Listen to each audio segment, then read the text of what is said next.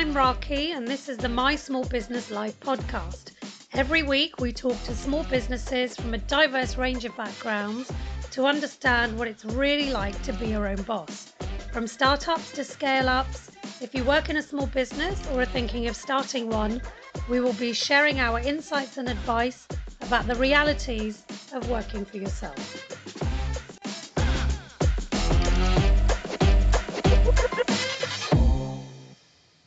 This week we talked to Dr. Chris Harm, who runs his own chiropractic clinic in Fulham in London. Welcome, Chris. Thank you. Or should I call you Dr. Harm? no, call me Chris, that's fine, or Dr. Chris. Dr. Chris is what people call me in clinic. Okay. So you are a chiropractic doctor. So I think it would be a sensible place to start to get an explanation from you on what chiropractics is, because obviously not everybody has been to visit one. So chiropractic chiropractors work with the nervous system, and the nervous system is the brain and the spinal cord, which is then situated in the back, right, in the backbone, which is what people think that we only do backs, which we don't. So we detect interferences in the spinal connections with the body and correct them with adjustments and you know, other little soft techniques that we that we use to make sure that the body works in the best possible way. So how would chiropractic be different from something like osteopathy?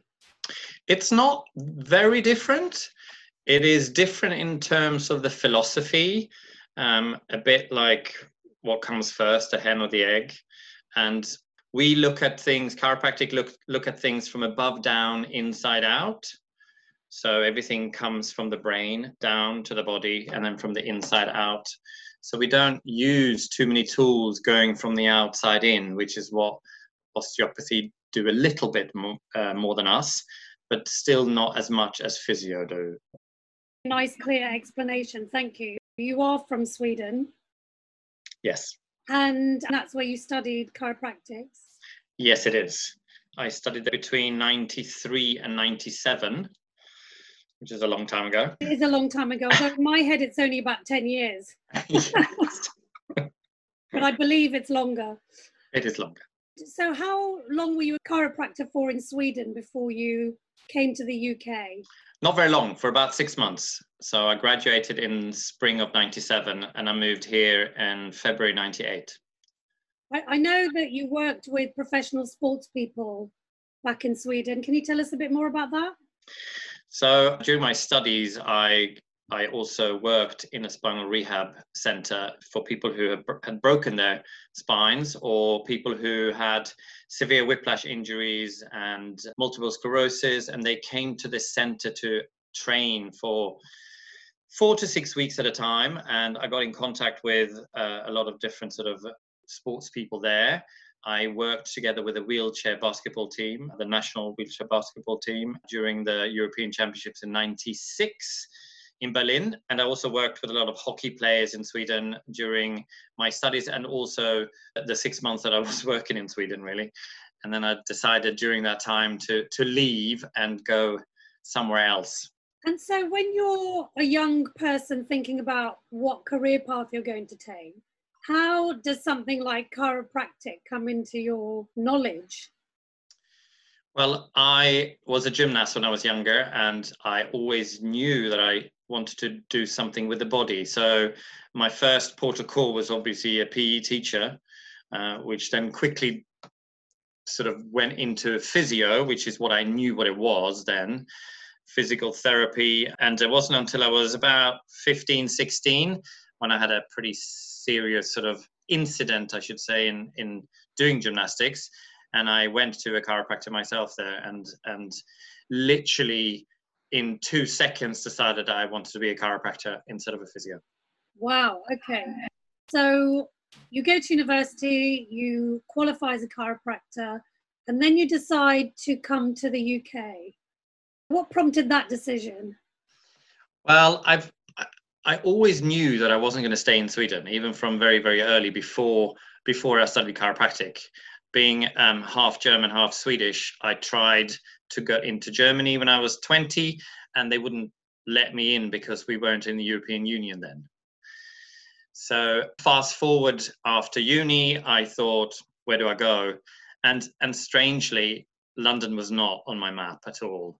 And I, I went here with some friends to have fun for a holiday, and we did. And I literally remember sitting in the rain, having a coffee, deciding that this is where I was going to live. So yeah, a lot of those decisions are made in the rain because if you're not comfortable with the rain, it's not going to work out for you when you come to the UK. Very true. Did you start your business straight away? What was the process to setting up your own clinic? Well, the process was that I actually did a professional English course, uh, sort of Cambridge course of, of English, for four months. I never sat the final test because I got a job. So it was really just to get into the thinking of the country and how to how to do things. So I had a bit of a buffer period, but of course, looking for a job was my main goal. And I got a job, and I left the course about a week before the finals to cover for a chiropractor who was going on holiday. And then I got a job with that clinic, and I worked with that clinic for five years in total.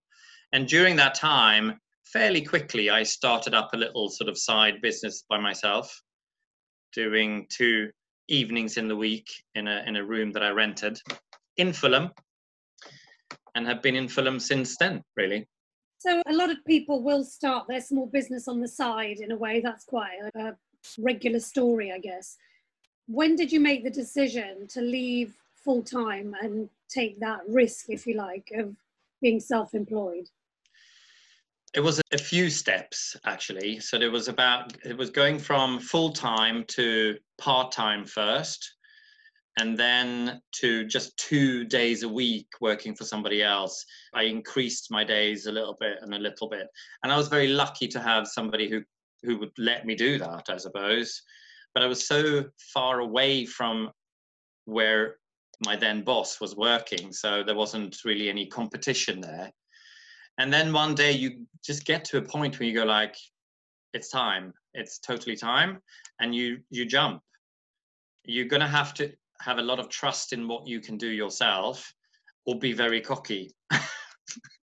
so I think I was a bit of both, actually. I think you do need a bit of both to survive in business or just life in general. So, how many years ago was that that you made the move then to work for yourself? 2002, I started the clinic.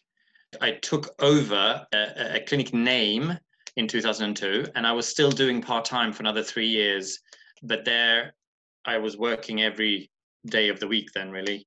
Two days a week for my boss, and then five days a week for myself. So it was kind of a, an easy transition after that. So, as a young person, you come to London because you had a great time on holiday, and then you start working seven days a week, and with no balance. No, true. It was um, hard work, but fun, and I've always known what I wanted to do. So there was time for other things as well. I made time for other things as well, but yeah, always had my my goal set. Although that is a dynamic thing, sort of you move the goalpost as you move, I suppose, move forward in life? So, your expertise is well-being. Let's just call it well-being for now. But you then have to make the switch to running a business. Yes. How do you then learn what you need to learn in terms of the new commitments that you've taken on? So I'm assuming you had a premises to run. Yeah. All of these things. I have no schooling in business at all. I'm completely self taught with reading books, watching other people, um, speaking to older friends who are running their businesses, which was businesses, but not the same as what I did, but they're still a business. And then having great friends to juggle things with, like yourself. Thank you. Are there any books that you read that you think are worth mentioning? Can you remember now? Oh, wow. Back then, not straight up. I mean, I, I just about remember books that I read last week. I think there's so many books out there for running your business that you just have to search and see what fits you because there's so many styles and so many things that don't gel with you i remember there's there was a few books that i started reading and thought nah this is not this is not how i want to do it you just have to read and read and read and find your own path because you take little bits from everything you know from all different aspects Oh, sure. There's no 100% foolproof blueprint for how to run a business. What are some of the things that you think you've learned the hard way? I think most of it. I mean, there. It's a journey, right? So you you learn as you go, and you try things, and sometimes they work, and sometimes they don't work at all.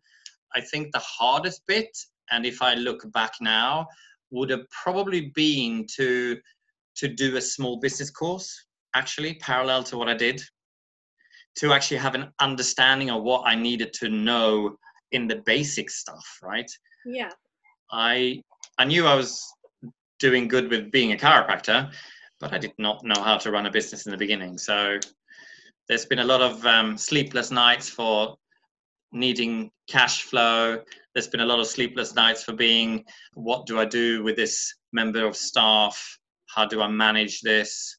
But you live and learn, as they say. So I still think that's very helpful to everybody, just in terms of it's okay to make some mistakes along the way.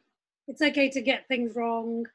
That's part of building your resilience and part of the journey, right?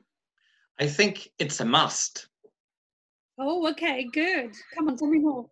If you don't fall down, you will not know how to build up, right? I have fallen so many times on my face with lots of different things, and it's things that you can't see from the outside. And I think that's a growth, you know, for you. Somebody clever I know said some some uh, time ago that the person who are willing to look silly is the one who's going to win, right? And and it, it says a lot of things. I think you you have to be a bit mad, be a bit crazy, be a bit silly to to acquire customers. You have to you have to try things. You have to try them and, and see if they work. And and often they don't work. And you lose money and you win money and if you've done it a few times, you know it's not the end of the world if you lose a bit of money because you can make it again. Yeah. But that's 20 years or so of being in business. You you have a much more relaxed attitude towards these things. So losing a bit of money doesn't feel as painful or as frightening as it did at the beginning of the process. well, it wasn't it wasn't that much money to lose then either, but it was a significant amount to to maybe eat for a week or not eat for a week, right? So yeah, it certainly helps focus the mind. Let's put it that way. Yes. So now, all this time later, you have a very thriving business in Fulham, and then lockdown happens, which obviously was unexpected and has had a major, major impact on businesses like yours, where you are in physical contact with your clients. So I understand now you've reopened to a certain degree, and we will talk about that in a second. But what goes through your mind as a business owner when you hear that your business has to close indefinitely? I don't think I can say that out loud on on here because it's going to be a lot of beeps with that. Okay. it was clearly a big shock. We weren't forced to close being healthcare, but we were strongly advised to close. And if we could, right, because lots of my colleagues couldn't close because they didn't have any backup or they didn't have any money to sort of bolster them up with. And I think think what you like about government now. They did a good package of saving people who had paid into the PAYE thing luckily i did so but it was it was for the first two weeks complete panic um, and then i calmed down a bit and thought okay what do i do what do I need to do to maintain contact with clients and and what can I do to keep myself sane to go not go mad. Okay, well let's start with the let's start with the client bit first then. So what were the things that you decided you needed to do in your business to maintain contact with clients? Bearing in mind that everybody's panicked as well. So one thing you don't want to do is be bombarding them with buy me, buy me, buy me. So what did you settle on in those considerations? So there was no selling it at all.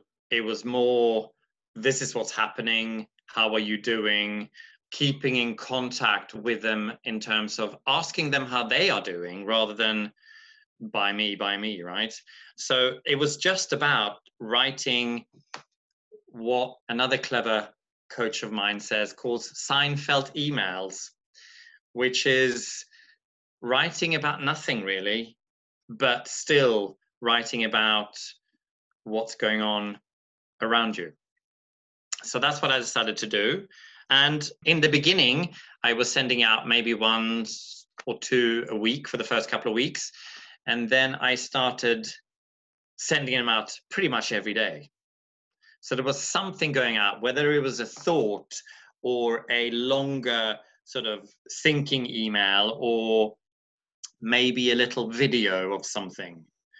We also started recording stretching videos to help people who all of a sudden had to work from the kitchen table at home uh, or the sofa, even even worse. So we did that, and I did some walking selfie videos as I was on my once a day exercise that we were allowed to do. Yeah, that was kind of the first things. And then I started going a little bit more in terms of we started a YouTube channel, we started a podcast. Uh, I engaged my own staff to help out with, you know, doing reports. We we decided quickly that we were going to have two team calls a week with my self-employed therapists, just to keep in contact and also keep the team spirit. So then that's what we decided to to maintain really. Yeah and and and just try to create content that we could use at the time but also that we could use further down when we were opening because we knew at some point we were going to open. So so i just wanted to go back to something that you said at the start of that which was sending an email every day. Now, I sometimes go in and work as an interim marketing director, and if if any of my clients said they were emailing their clients every single day, the screams would be shattering the glass with horror that that was going on. Because for me, that feels like too much communication. Now, as you went on in your response, you're talking really about helpful content, which I calmed down a bit then. My breathing calmed down. that felt that felt a bit more normal. But what was the feedback from your clients about being emailed every day? Was it positive? Did they unsubscribe? How did it work? There was a lot of people unsubscribing, but I think there was a lot of people who maybe had just been to visit us once, maybe twice, who were unsubscribing. First of all, in the beginning, I took a bit of offense. And then I thought, well, you know what? If you don't want to listen to me, then don't you know? That's what people have a choice of unsubscribe from it from right? Uh, interestingly now there's been a few clients who did unsubscribe at the beginning who have now asked why we haven't been in contact. And then clearly i had to sort of say maybe you unsubscribed to our emails by mistake? Question mark. And yeah and i and i think we've reinstated a few people but you know you the whole point of doing this kind of marketing as in caring for people is to create your own little tribe around you. So if it doesn't fit everyone that's fine. But i think i've had an enormous positive response from clients because i have been pouring out things that come from the heart but also helping them with how they been sitting how they should be sitting how perhaps not how they should be thinking, but I was going to how I responded to everything and thought if I respond like this, then everybody else was going to be responding the same or similar at least. Yeah, it's really important having empathy with your clients and understanding where they might be psychologically. So there's obviously a lot of things that you've been doing in terms of maintaining communication with the client. So the second bit you said to me was there were some measures you put in place to stay sane, which I think has been for most of us our biggest challenge, other than money for a lot of people. I get that. So on the staying sane front, what are the new things that you've been doing? I know you exercise a lot. I know you're a meditator. So I decided there was a good time for creating new habits and another clever person I know uh, recommended a book called Atomic Habits. And I sent that out quickly to my whole team and said, read it. And I think they did. I certainly did. And I got an understanding of why certain habits don't stick and why other does. And that was kind of a good little thing. I quickly decided that, hey, if I can if I can have all this time on my hands, why not do exercise every day and meditate even more than I did before? So I did a, a, an hour's meditation and an hour's exercise every day, which obviously had to be scaled down a little bit once we opened, uh, but has still stuck. So half an hour meditation, half an hour exercise every morning before work, and no news at all anymore. It doesn't sort of fit with me anymore because I think it makes people anxious and angry, actually. It does. And I've also had to do a complete ban on the news. The important stuff finds its way to you anyway. I've massively yes. cut down how much I use social media because I think, from a mental health perspective, it's just absolutely insane. One of the things that I think it would be worth having a chat about is so far in this conversation, you talk about a lot of clever people that you know, and you've had a lot of good advice and recommendations from people. And I often, in fact, every client I ever coach or speak to will say, your networks outside your industry, for example, in your personal life are immensely important in being a good leader, a good business owner. Talk to me about how you've managed to construct this very helpful network. So I, well, my very first business coach was, of course, you. but um, since since then, I have evolved into a business group. It's a it's like a mastermind group that I belong to, and I have done for just over two years, I think now. So there was a lot of support from that, and there's a mixture of people. Although most are chiros, there's some physios, osteopaths, dentists and other sort of healthcare professionals in there. And we had, it felt like we had a Zoom meeting almost every day during that, not, not through the first two weeks, but after that. And sometimes just to ventilate things, really. But this group has been a, a, a big, played a big part in, in what I have been achieving for the last two years at least. There's a lot of things that you know that you should be doing. But when you see people around you doing them, it spurs you on a little bit. So sometimes you feel like, oh my God, I'm I'm behind them, and oh, so and so is doing that, and so and so is doing that, and it can be overwhelming, but it's also a little push really in the in the right direction. That's great. I know that we've talked a lot in the last few years, I think, about Joe Dispenza, who I was going to say life coach type person, but I guess he's more than that. How would you describe him? Well, I have always done some sort of meditation, I think, um, without knowing that that was meditation. Being a sports person, you kind of have to go into yourself a little bit and concentrate on what the task is ahead. So when I got introduced to him the first time, I knew he was a chiropractor.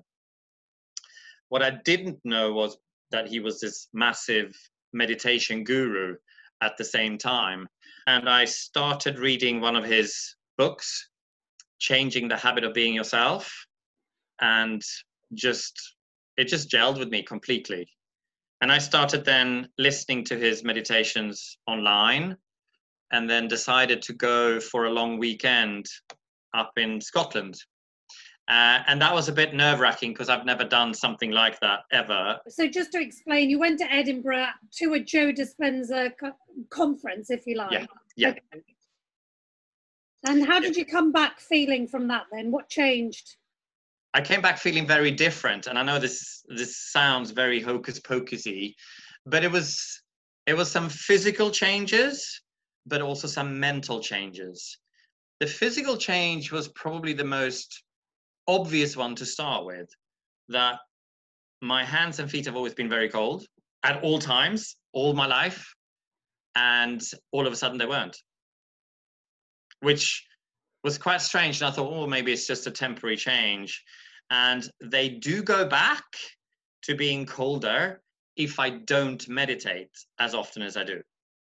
Mentally, it was created, well, it already had had created a bit of better focus for me, a, a bigger calm in myself by doing the the shorter versions of meditations that I'd done up until then. So the longest meditation I'd ever done before this weekend was 25 minutes. And in during this time, during these three days, the first one we did was an hour and 10. So, for those people that don't meditate, the reason your hands and feet felt less cold would have been because there is a proven positive scientific impact on immune system circulation, this kind of thing when you meditate. Is that, as an expert on the body, yeah. can you confirm or deny? No, definitely, definitely absolutely yeah no that, that's that's definitely confirmed it it it does increase circulation it does increase focus in the body and we know that we can control certain things i mean there's plenty of evidence of people who can you know dive down through the ice and and ice cold water for minutes and minutes and keep their breath controlled. But it all is trained from from from that meditative state. So yes. So does that mean you don't get road rage and things like that anymore? Because when you're meditating that much i still get a little bit but i i can control it much better I don't. I, have never been a, a massive road rage person, but but I do feel calmer within myself, and I don't get angry on little small things, which is a big thing, right? That's huge. That's hmm. absolutely mm. huge. So you're definitely a proponent of Joe Dispenza. So you recommend people looking into his work? Yes, totally. I mean, he gelled with me because he spoke my language as a chiropractor. So that's why I started it. He's also made it scientific, which is what I liked about it it's not some yogi sitting with their legs crossed and, and going um uh, you know which nothing wrong with that but but it's a completely different thing to what most people think it is so back to work now that lockdown measures are easing what are the changes that you've had to make in the way that you run your business and the way that you deal with your clients to keep them safe from the virus to reassure them?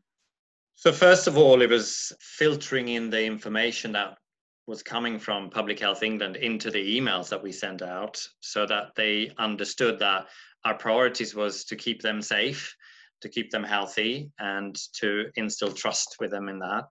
And obviously, following all the PPE guidelines from what the government and associations tell us to do, that's what we do. So aprons and gloves and ventilations in the room, windows and doors open, uh, no closed environments, um, all of that. Also, unfortunately, not having my entire staff back because of space. So we have been working on our own without assistance, which is a lot more to do, but it's been working quite well. And we had to shorten the appointments a little bit, then also to maintain some time in between the appointments to be able to clean thoroughly after and between. So, yeah, so it's been a few changes, but it was tricky to first couple of weeks, and now it feels like it's always been done almost. It's weird, yeah. And one thing I know about chiropractors is you're, you're always getting adjustments on yourself. So to go with your own philosophy, your immune systems are probably pretty strong. Do you worry about getting sick or your staff getting sick? Not really. I mean, I, I obviously want to keep them as safe as possible, but because of the the chiropractic philosophy and being adjusted most of my life on a very very regular basis and so does my staff. They get adjusted by by me or the other chiropractors in the in the practice. We don't really get sick in that sense. Amazing. One of the things i wanted to talk about and this will be where we finish up i think and this is not to get majorly political about brexit or anything but you have come from an eu country and we are not part of the EU anymore. On a business and a personal level, how has that impacted you? Has it had any impact, or is it just business as usual? Well, in terms of the business, when the vote came through, it was a bit of a strange time, um, feeling a bit welcomed and unloved by the, the country I've moved to. I lost a lot of therapists to start with. When I say a lot, we had we had three um, therapists that were from different kinds of uh, different European countries, and they packed up and left. So that was an impact.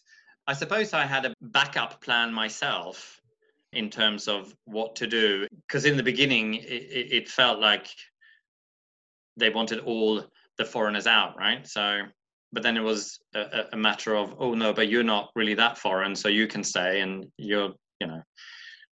Okay. now there's still people moving. There's still people getting out of this country. Uh, i mean quite a few forums from swedish people and there's still people leaving because of that but there's also people coming here. They've got this whole year to move here and and get settled status to be able to stay. So in terms of a drain of talent. So, for example, if you're looking for new chiropractors to come and work in your practice, has it stayed about the same?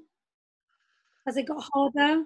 It's always been quite tricky to get chiropractors from this country because the schools that are here now take a lot of foreign students and they've always most of them have always gone home i lied about that being the last question because i have one more question because you've are so experienced at what you do now. What would you say to your younger self? Oh. Looking back now, what advice would you have given yourself? Do some more courses, man. For the first 10 years, I only did my CPD because I had to and didn't really do anything to further my knowledge in business. So that's definitely one thing I would say. And it sounds really obvious, but I know sometimes I talk to businesses and it's clear that the leadership has done none of that in recent times, that they've remained the same kind of leader that they were 20, 30, maybe even 40 years ago. So it may sound obvious, but I think that's actually really, really brilliant advice. And now is the perfect time to be if you have extra time to be doing that. If people want to get in touch with you, how can they do that, Chris? They can get in touch with me via my website. Okay. Which is sensushealth.com.